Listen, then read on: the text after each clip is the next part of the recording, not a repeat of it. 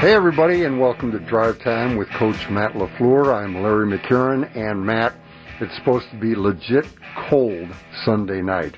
But I go to practice and I see you got players like Jon Runyan and Darnell Savage running around in shorts. You got coaches like Jerry Montgomery and Jerry Gray running around in shorts. What's the attitude here? Just bring it on? I guess. You didn't see me in shorts though. Uh, no, our guys, you got to have that mentality here in, in terms of embracing the cold. That is definitely an advantage for us, and so I think they're they're trying different ways to get acclimated to the cold because we know it's going to be a lot colder on Sunday night than it was out at practice. Your punter, Corey Bojorquez, on the COVID list. What are your plans at that position? Well, we've got a couple different options. Um, certainly, we could go with somebody on our roster already um, even though they're not punter by title, we've got some guys that can still can do it in emergency cases, and then um, we'll have somebody come in on Saturday potentially to fill that role if we get the sense that Bojo can't go on Sunday. But with the new COVID rules, he should be allowed back in, provided he makes the, the progress. Matt, is winning the battle against COVID becoming just as important as winning the battle on the field? Yeah, well, it's one of those things uh, that you just can't control, and it is what it is, and you just got to adjust, and you can't dwell on who you don't have or who gets sick. It just it's one of those unfortunate things right now, and I think a lot of teams have already battled through this. The thing that is both a blessing and a curse right now for us is that we haven't had many cases up to this point, and then now we've got we're up to 15 cases, um, so it presents some challenges.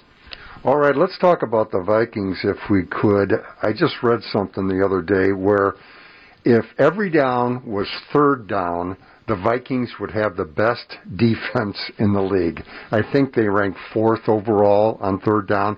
What do they do that's so special on third down?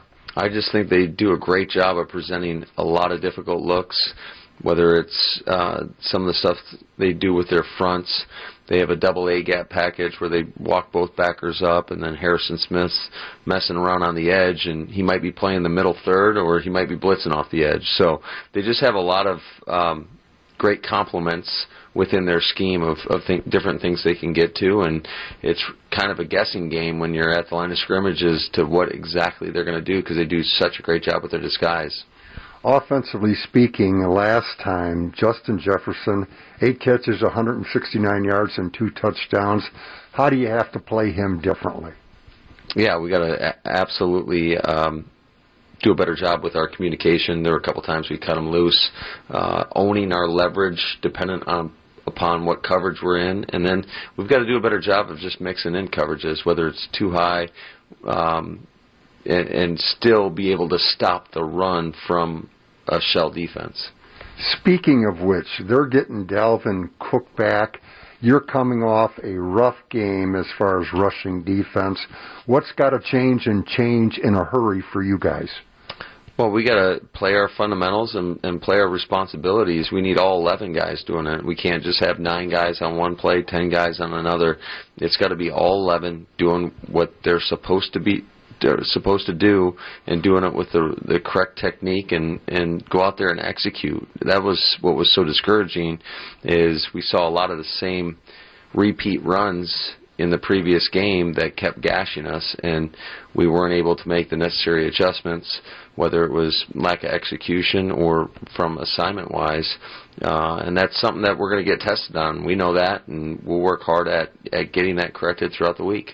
You're listening to Drive Time with Coach Matt LaFleur. And Matt, the bad news is they've got a name, a guy rather, named Kene Nwangwu, who's returned two kickoffs for touchdowns. The good news is you guys are coming off a pretty solid performance special teams wise, are you not? Yeah, no, our our teams were definitely better this last game, and that's got it's got to keep improving. There's no doubt. Uh, we're going to have our work cut out for us because number 26 is a dangerous threat. And I, don't want to pretend to be able to pronounce his last name, but he is a special player, and it's evident. Um, you know, he had a a return versus San Francisco for 99 yards, and one versus Baltimore, who's on paper the best special team unit in the National Football League. So it's going to be a great challenge for us.